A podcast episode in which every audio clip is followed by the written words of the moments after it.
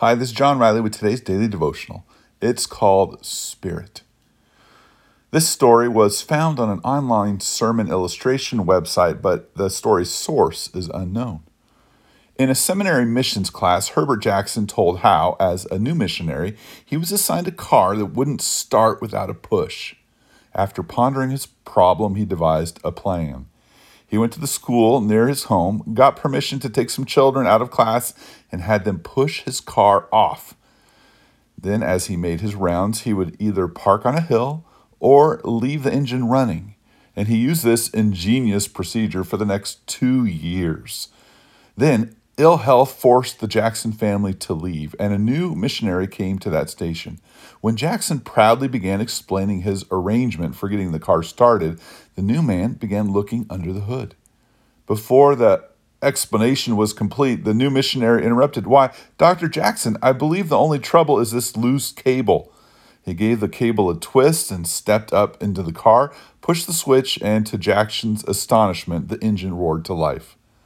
For two years, needless trouble had become routine.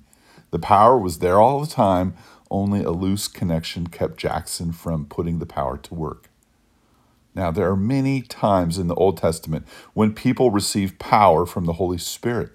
The book of Judges alone lists six times when the Spirit of the Lord either stirred or came powerfully upon someone, and four of those times were on Samson.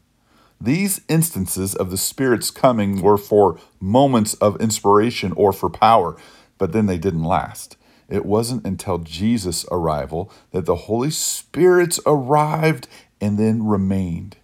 This was the testimony of John the Baptist. And John bore witness I saw the Spirit descended from heaven like a dove, and it remained on him. I myself did not know him, but he who sent me to baptize with water said to me, he on whom you see the Spirit descend and remain, this is he who baptizes with the Holy Spirit. And I have seen and I have borne witness that this is the Son of God. That's from John chapter 1, verses 32 to 34. So after Jesus' baptism, there was a visual sign of the Holy Spirit and an audible voice of God the Father confirming that Jesus was God's Son.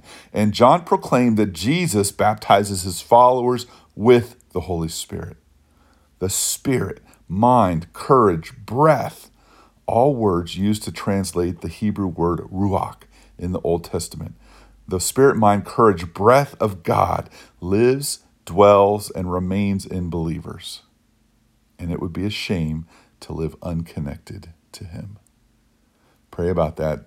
Thank you for considering. This is John Riley, the junior high pastor here at Emmanuel Faith, your partner in ministry.